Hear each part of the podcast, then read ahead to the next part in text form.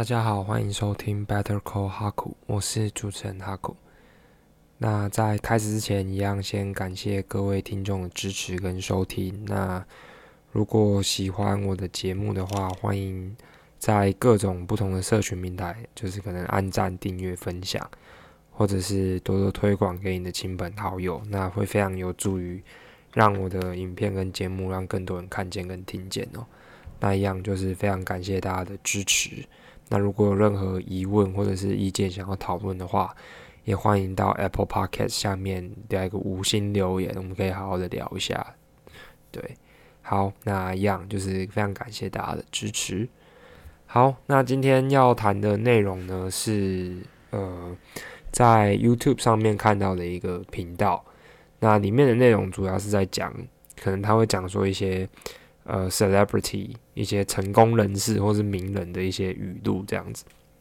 那今天特别要讲的这位人士呢，他叫做 Nassim Taleb，就塔雷伯 Nassim Taleb。那塔雷伯呢？他本身是一个我非常非常喜欢的作家，那跟一个算是 KOL 吧。那他自己本身是一个，呃，之前是一个量化交易员。那他的家世背景非常的酷哦，就是他的家庭以前是从欧洲那边移民到美国去的，然后他们一家几乎都是一些达官显要的人，应该是欧洲吧，如果没记错的话，就是都是一群达官显要的人，所以。呃，他移民到美国去之后，然后从这个做交易，然后变得非常的成功，然后也有成功，算是间接的去预测到说金融海啸，就是二零零八年的这个金融危机这样子。那他有非常多非常有名的著作，那包括说我们现在在日常生活中很常会听到的《黑天鹅》就是其中一本《Black Swan》，然后呢还有《反脆弱》（Anti-Fragile）。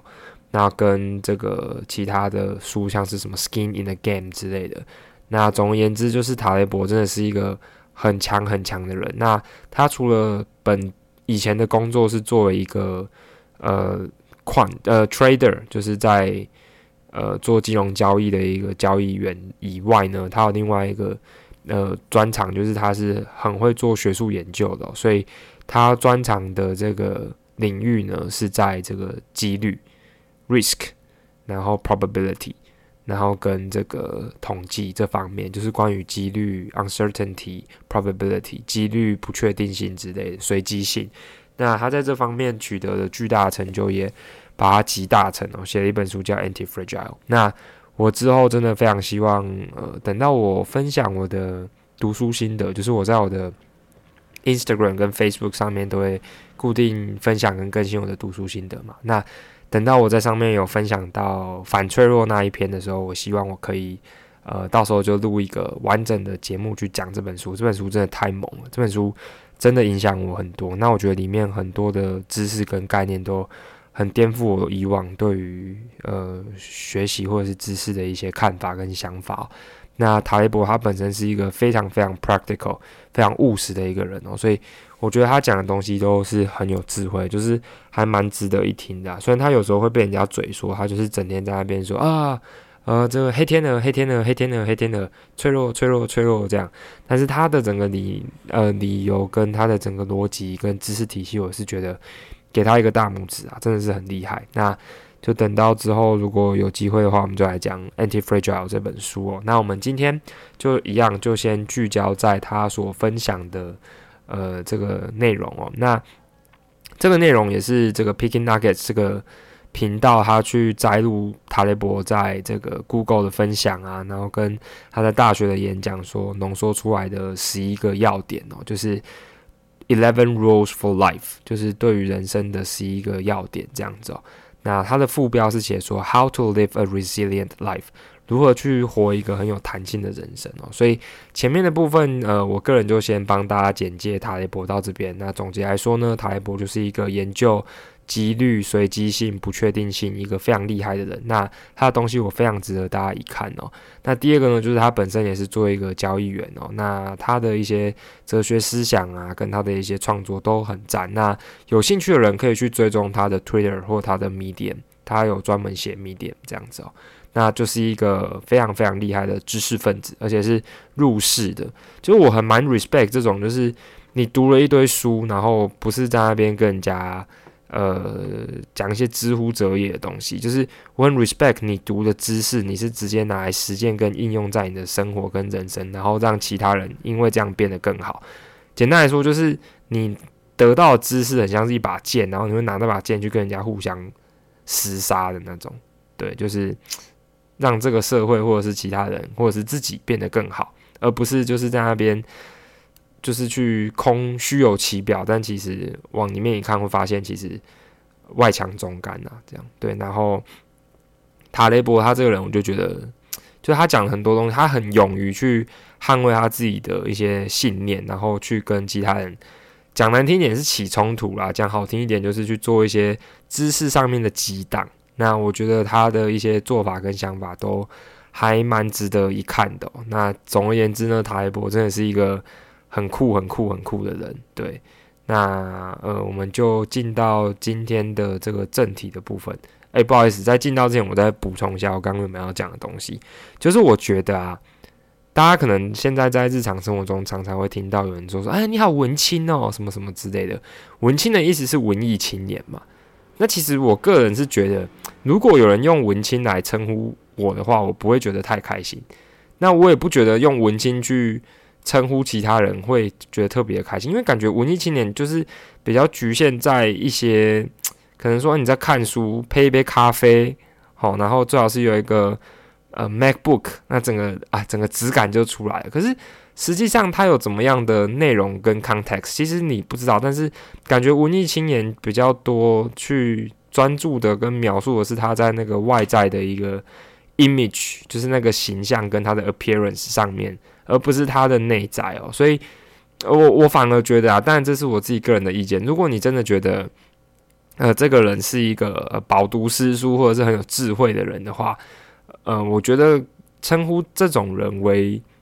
古代所讲的也不是古代，就是知识分子或者是说是读书人，我觉得比较好。就是我们应该要去勉呃勉励我们自己要成为一个读书人，或者是成为一个知识分子。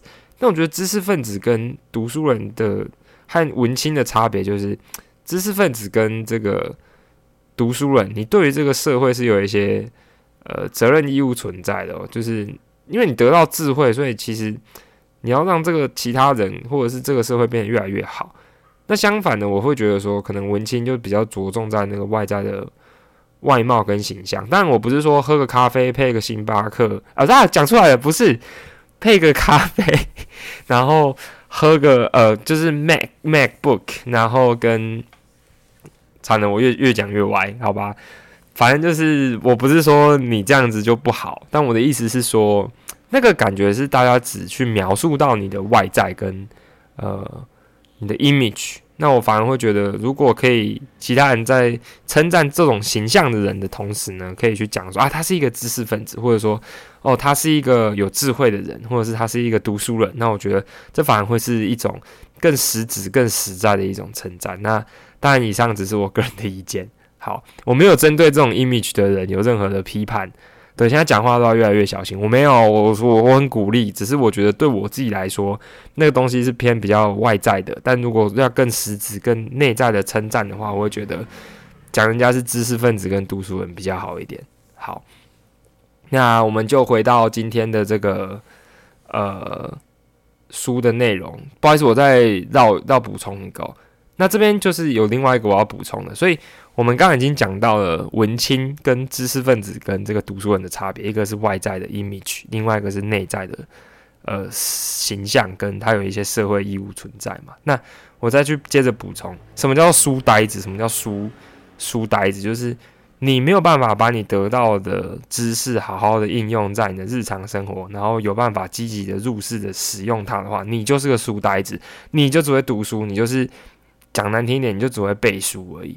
你就只是一个在呃大型语言模型 Chat GPT 还没出来之前的人体 GPT，你只会脑袋里面有一些东西，你没有通用智慧，你就是只会读书，你就只是像是一个图书馆般的存在。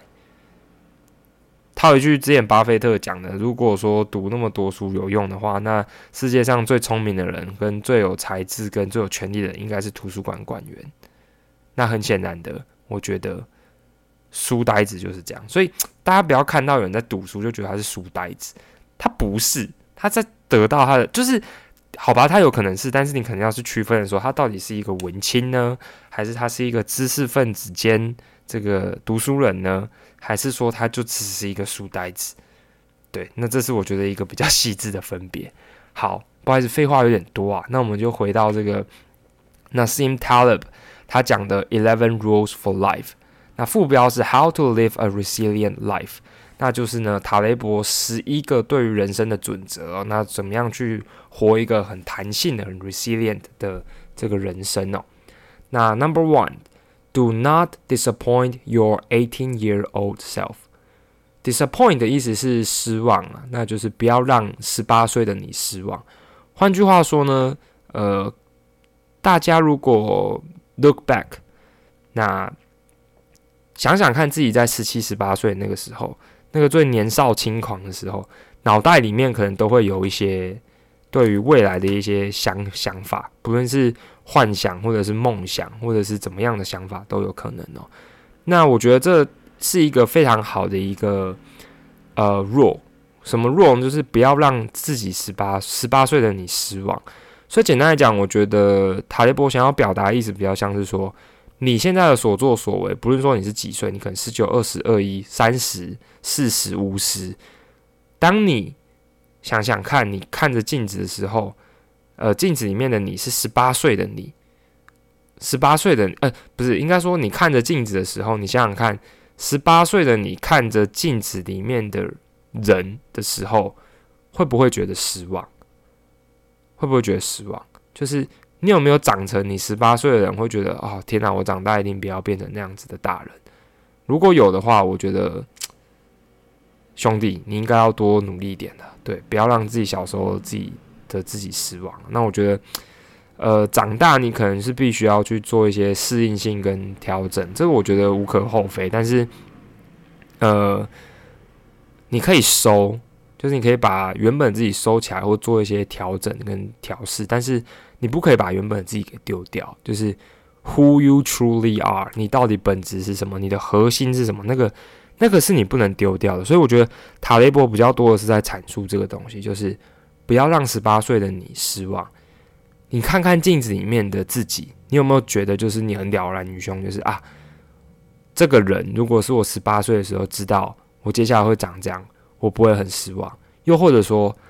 我带着现在的这个是自己回去找十八岁的我自己，我跟他聊天，我会觉得我超酷，我是酷酷集团，我超酷，我我觉得我我长成我自己想要活成的那个样子。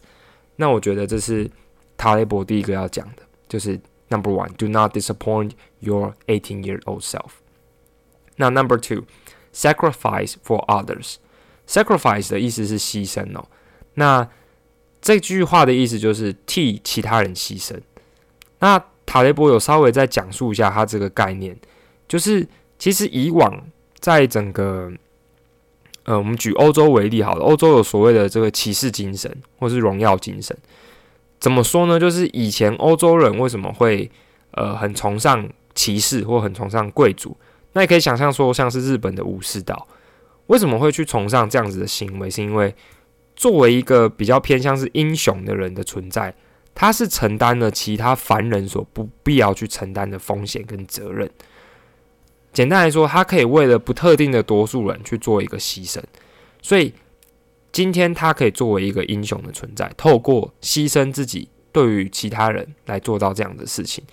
那举一个比较现代的例子来说，就是大家知道，在美国，嗯。如果你是什么哈佛或者是常春藤大学里面，在战时他们的从军率是最高的，就是他们虽然身为社会上面的上层阶级或上流阶级，但是他们有相对应的社会责任跟义务，他们觉得他们必须要去承担，否则他们只是空有其表，他们不是真正的贵族，大概是这样子的概念。所以简单来说，就是。你可能要替他人去牺牲，不是说在战争中啊。所以为什么会被这么的去荣耀，或者是去尊崇军人，给他们该有的一些呃荣誉感，就是因为他为了不特定的多数人去牺牲他自己哦。那塔雷伯里面有讲到说，其实呃，因为在我们现代社会，其实是没有这么的去鼓励牺牲的这种行为嘛，就是你没有必要真的为了你的邻居，然后去可能火葬场或什么干嘛的。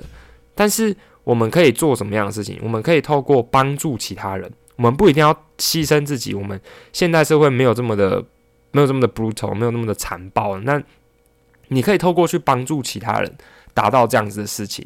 那简单来讲，所以我觉得这边的 sacrifice 比较像是说，你去牺牲掉你自己的时间跟精力，然后去对其他人做一些公共的善，是一些 public goods。那我觉得这是第二个塔雷波想要去讲的。就是 sacrifice for others。那第三个，呃，seek self-respect。seek 的意思是寻找，所以就是去寻找这个自我的尊重。简单来讲，你要够尊重你自己。那这个我想到的是这个 Jordan Peterson。Jordan Peterson 呢是美国一个呃加拿大一个很有名的心理学家。那他写了一本书叫做《Twelve Rules for Life》。那它里面就有讲到一个章节是说，呃。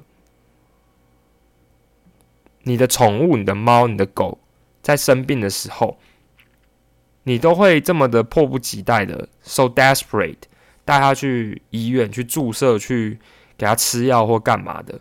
那为什么当轮到你自己的时候，你可能就会觉得自己的人生非常的 miserable，很悲惨，然后你可能不太够尊重你自己，你就在那边颓废，然后觉得自己没有办法帮自己好起来。为什么你对待狗或对待你的猫的时候，你可以达成这样，但对待你自己，你没有办法的？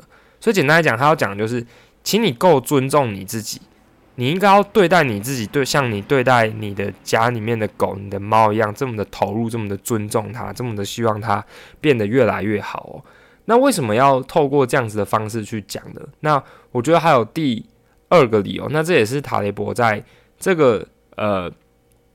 这个演讲里面有去讲到的，如果你没有 self respect，如果你的这个尊重都是在外在的，都是客观的、外显的，例如说都是用可能经济来衡量你，你开什么车，你戴什么表，然后你住什么样的房子，然后你一个月赚多少钱，或者说呢，你这个呃长得多漂亮或什么干嘛的，那这些东西其实都是。很外在的，都是一些很世俗的观点 （secular perspective） to analyze and to judge you，去分析跟去评断你哦。但如果一旦你没有这些东西的时候，其实你爬得越高，你会跌得越重。就是简单来讲，当你今天可能爬到社会上面一个很高的阶层的时候，你可能相反的，你跌下来就会跌得越高，很很很容易嘛。因为如果说你今天是一个呃，可能中下阶层的人，你失败了，可能你的风险或者是承受度就在那。可是，如果你今天爬到很高的位置，你跌下来的时候，那你所会承担的风险跟代价是会非常高的。那等到你失去了一些呃外在的东西的时候，例如说你的容貌、你的薪水、你的工作或你的职称、你的 title，那这个时候你还剩下什么？所以。其实你要应该要去做的是去寻求你的自我的尊重，你的 self respect，你内在的那个核心到底是什么？你 who you truly are，你到底是什么样的东西去构成的？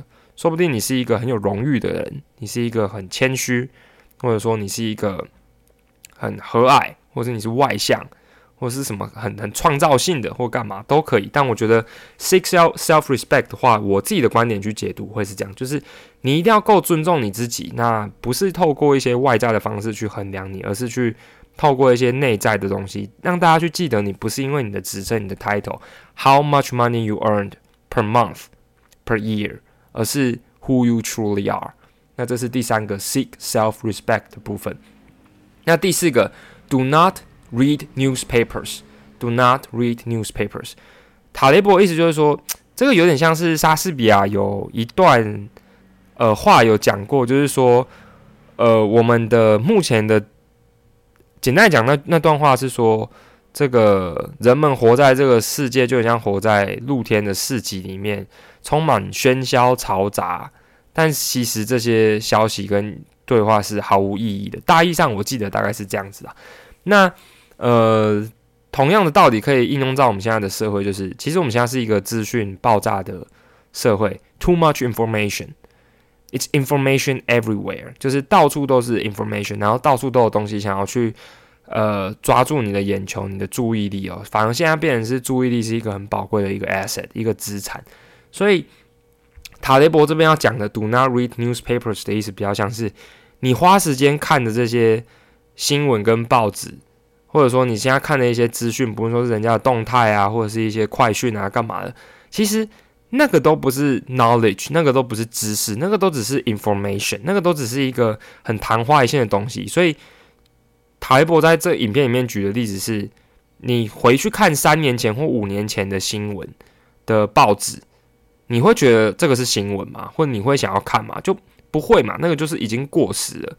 所以塔雷伯的意思大概是这样子。那因为我有读过塔雷伯的书，所以我可以再间接阐述一下我对他的观点。就是塔雷伯他在他的书里面有提到一个东西，叫做 Lindy Effect（ 林迪效应），就是一些存在久的东西，它还会存在的更久。简单来说，就是呃，他不鼓励大家去看。报纸就因为那个是太现在的东西，其实过了五年之后，那个会不重要。可是有一些东西它是超出时间跟时空的。那呃，举例来说，你看孔子的书，你看圣经，那个东西已经是几百年，甚至有些是几千年的东西，它已经超越时空，它就是会一直存在在那个地方，那个才是 true knowledge。所以塔雷博要讲的东西，比较像是说，你不要去关注于现在一些很喧嚣、很嘈杂，但是。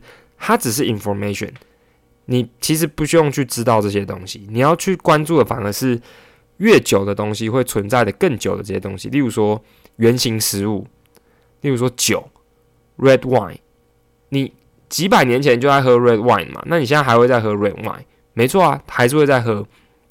那或者说是这个咖啡，咖啡存在这个世界上也很久了吧？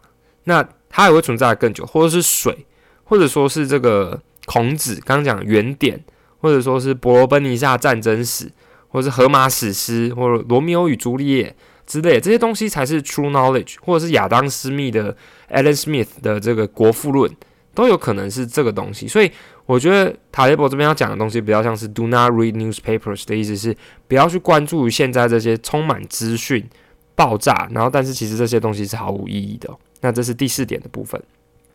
OK，Number five。If something is nonsense, say it. If something is nonsense, nonsense, say it. 如果有一些东西它是胡说八道、没有道理的话，请你把它说出来。那这段话呢，在塔雷伯的书里面大概有讲到，就是呃，如果你看到，但他书里面讲的比较重。如果你看到有人在诈骗别人，而你不去把它说出来，那你也是在诈骗。如果你没有看到，啊，如果你看到别人在诈骗别人，而你知道，而你没有说出来，你也是在诈骗。所以他这边的意思比较像是说，如果你看到一些东西或一些事情，它是非常不合乎道理的，你应该要去把它说出来。那当然，你说出来会有一些成本，但是台博认为说，你把它说出来，你的长期来说，你的效益，你的 gain 会大于你的 lost。所以他举他自己的例子为例，他之前就是有发表一些对于。呃，某一个媒体的评论，那后来他发表完他的评论之后，结果人家跟他说：“塔雷波，你死定了！这家这家评论是评论你的这个业者业主呢，他会永远的封锁你。”就他说：“Guess what？过了几年之后，我成为他们的杂志的封面。”所以简单来讲，就是如果你讲的东西真的是。呃，你你觉得有一些东西是非常胡说八道，你应该要去把它讲出来，你要去遏制这样子的行为。可是，呃，我个人主观认为，这个还是要有点因地制宜。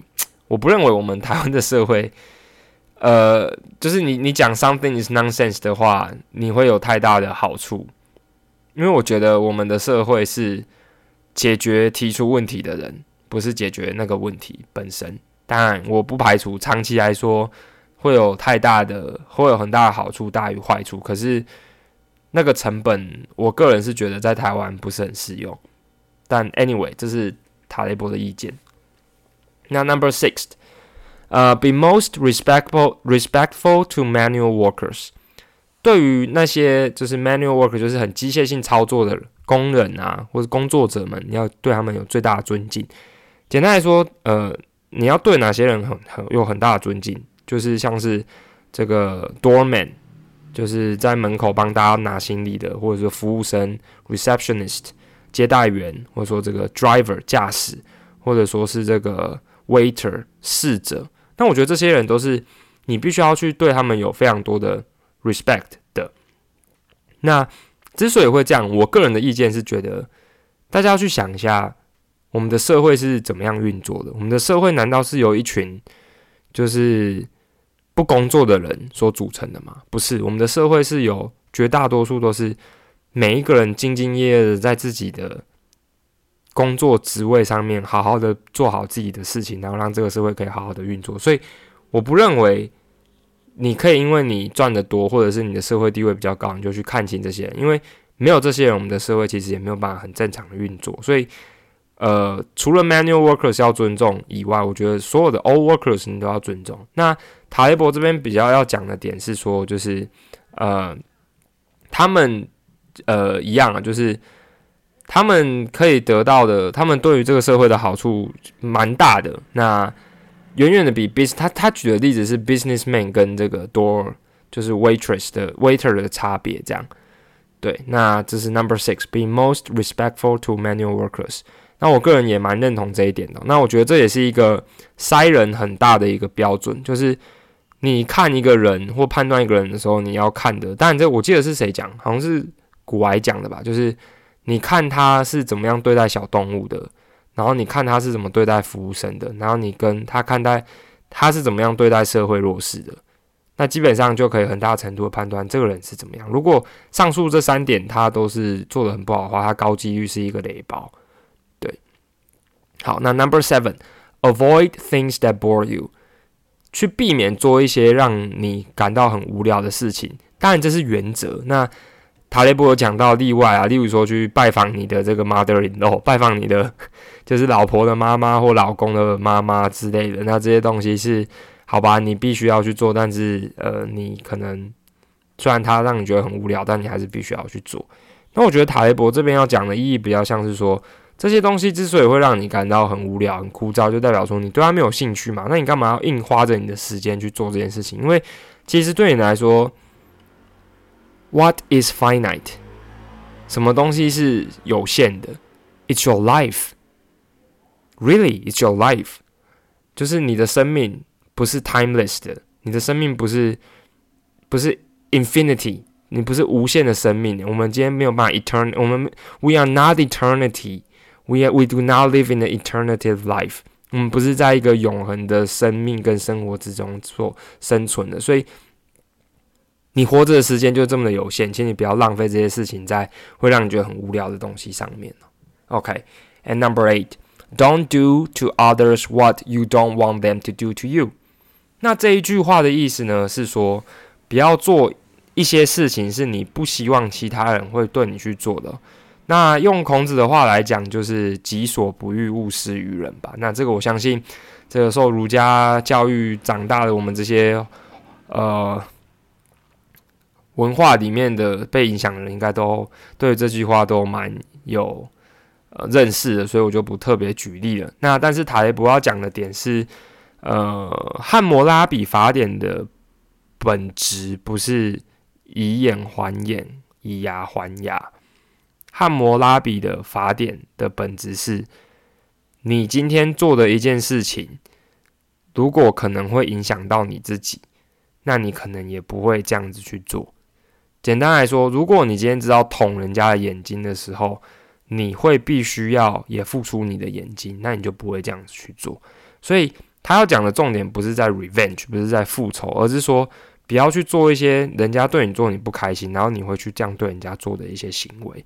那塔雷伯有举的一些例子在他的书里面呢，就是有讲到说，怎么样是做做好最好的一个监管，或者说是避免。Conflict of interest 就是利益冲突的行为，就是请你去请那个建筑工人，建筑工人他们盖好的房子，他要在底下住三个月到半年，他才可以离开。那这个房子会不会很安全？当然，为什么？因为跟他切身利益有相关啊。那一样回到投资啊，也是一样。谁给你投资的建议，然后跟你讲的头头是道的，请你请他把他的身家或者是他的资产也都压在他上面。他跟你是有切身的利害关系的时候，他讲话才可以行。所以不要听人家说什么，要听人家做什么。那当人家跟你做的事情跟你是一致的时候呢，这个法则我觉得就会蛮适用的。So don't do to others what you don't want them to do to you. So don't do any harms to other people. 好，那这是 rule number eight. And rule number nine, start a business. 去创建一个生意哦。那塔雷伯的这边要讲的 start a business 比较像是说，呃，if you want to get rich. you eventually have to start your own business because we live in the capitalism capitalism world。我们是活在一个资本主义的社会，所以如果你真的要去呃变得很有钱的话，你可能要去创建一个你自己的生意。那这一点，rule number nine，我觉得应该不是塔雷波讲的，应该是 Navel Navel 讲的。Navel 是天使同天使投资的创办人吧，就是一个很有名的投资人。那呃，我之所以会继续这样子非常积极的录，呃，不论是我的 podcast 或者是 Instagram，是我在听古玩的节目的时候，然后有分享到他的这一段话，呃，他的一些 Twitter 原文就是 How to get rich without getting lucky。那这个应该是他讲的，我觉得我记得啦，Start a business。那 Number ten rule number Ten Tell people what you do，not what they should do。你应该要告诉人们你。自己在做些什么，而不是他们应该要做什么。简单来讲呢，大家可能听到这句话就蛮心有戚戚焉的。我们在从小到大成长上，有太多不相关的人等告诉我们你应该要怎么做，你要不要去念研究所，你应该要念这个工作，你应该要辞职，你应该要干嘛干嘛啊？你你没有去跟人家讲说你自己做了什么。那一点都没有说服力啊！简单讲，你可能回家，然后听到一些三姑六婆或者是一些不相关的人等跟你说啊，嘿，嘿，康奎卖走了，Don't do that work，就是你不要做那个工作啦，你辞职啊，你回家啦，或什么干嘛，你搬出去啦，或者是去台北比较好啦，不要去台北比较好啦，留在台湾比较好啦，出国比较好啦。那你对于人家的生命跟生活指指点点很容易啊，但是 No one really cares。没有人真的很在乎你讲这些东西，只会让人家觉得很烦。为什么？因为你讲这些东西不用负责任，你没有成本啊。回到刚刚讲的 rule number eight，就是这件事情对你来讲没有任何成本，所以相反的，你应该要告诉人家说你自己本身做了什么。简单来说，你可能可以跟人家说：“哦，为什么你可以这样？你可以参考看看。那如果没有也没关系，但是我是这样做的。为什么你可以这样分享？因为你本身是有切身的利害关系，你本身是有这样子去尝试的。”那这是塔雷博要讲的，Tell people what you do, not what they should do。不要去告诉人家他们应该要做什么。那我觉得这是这也是一个很重要的一个原理哦，就是人最忌讳的就是好为人师。你去教人家怎么做人，我觉得这是非常非常忌讳一件事情。因为其实每个人都有自己的一些抉择跟判断标准，可以分享，但是 don't judge others。你不知道，就是 you don't really know their true story。你不知道每个人背后的故事啊，那再来就是没有人其实是真正的白痴跟傻子，No one is really a fool。每一个人做每一件事情都有背后他认为合理的 reasonable motivation，一个合理的动机跟 incentive，一个诱因去做这件事情。So tell people what you do, not what they should do。那这是 rule number ten。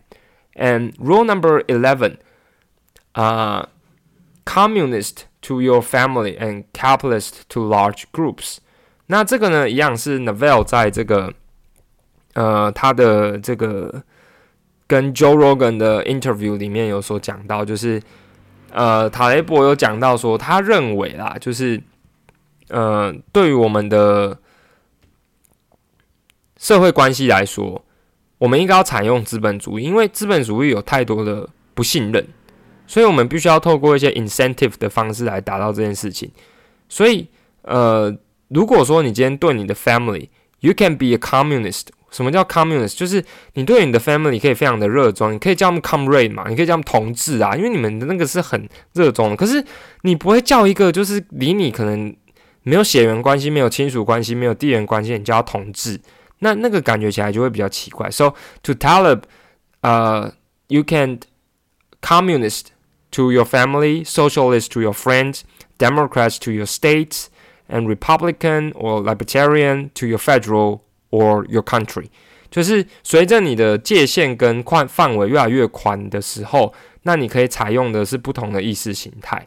那这是 rule number eleven。那我觉得这个各位可以当参考用就好了。对，因为其实 ideology 意识形态这种东西，我觉得 my personal opinion is that it's a very dangerous thing to possess。它是一个非常危险的东西去持有。So you don't need to follow other people's ideology。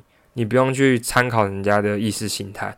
All you can do is to respect other people enough so that other people will respect you enough for your ideology。 就是你可以去尊重别人的意识形态，足够尊重别人，那别人可以主动尊重尊重你哦。简单来讲，就是当你够尊重其他人，那别人也尊重你的时候，大家都有一个个人的界限所会产生，那这个时候就有讨论的范围出来，就有公共性出来了。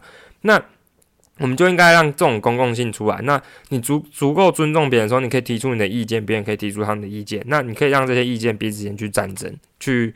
去呃去 fighting，那最后你就会知道哪一个意见可能是最适合、最好的，或者是最嗯恰当的。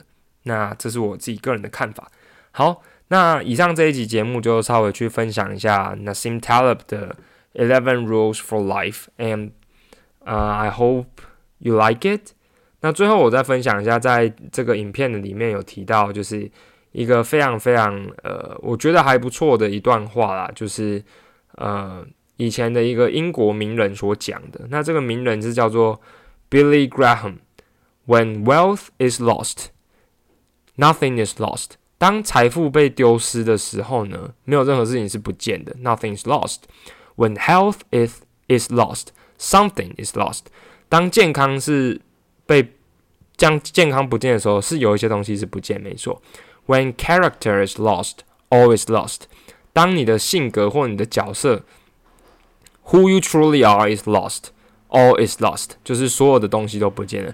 简单来讲，就是如果你今天连你的这个价值、你的格调、你这个人整个都不见的时候，那 everything is lost，你就是整个都丢失都不见了。所以到后面就是，呃，the older you are or the rich you get, the richer you get, what what is truly important, what is something that really, really illuminated, uh, to my personal opi- uh, opinion, would be your reputation. So the reputation is something the most valuable you will want to possess throughout your whole life. 就是你的声誉可能是你这辈子最重要的东西。对于你看那些有钱的人是多么的爱惜羽毛啊！对，有钱有权的人多么爱惜羽毛跟自己的名声这样子。 好，那以上是今天的分享，那希望大家会喜欢，感谢大家收听，拜拜。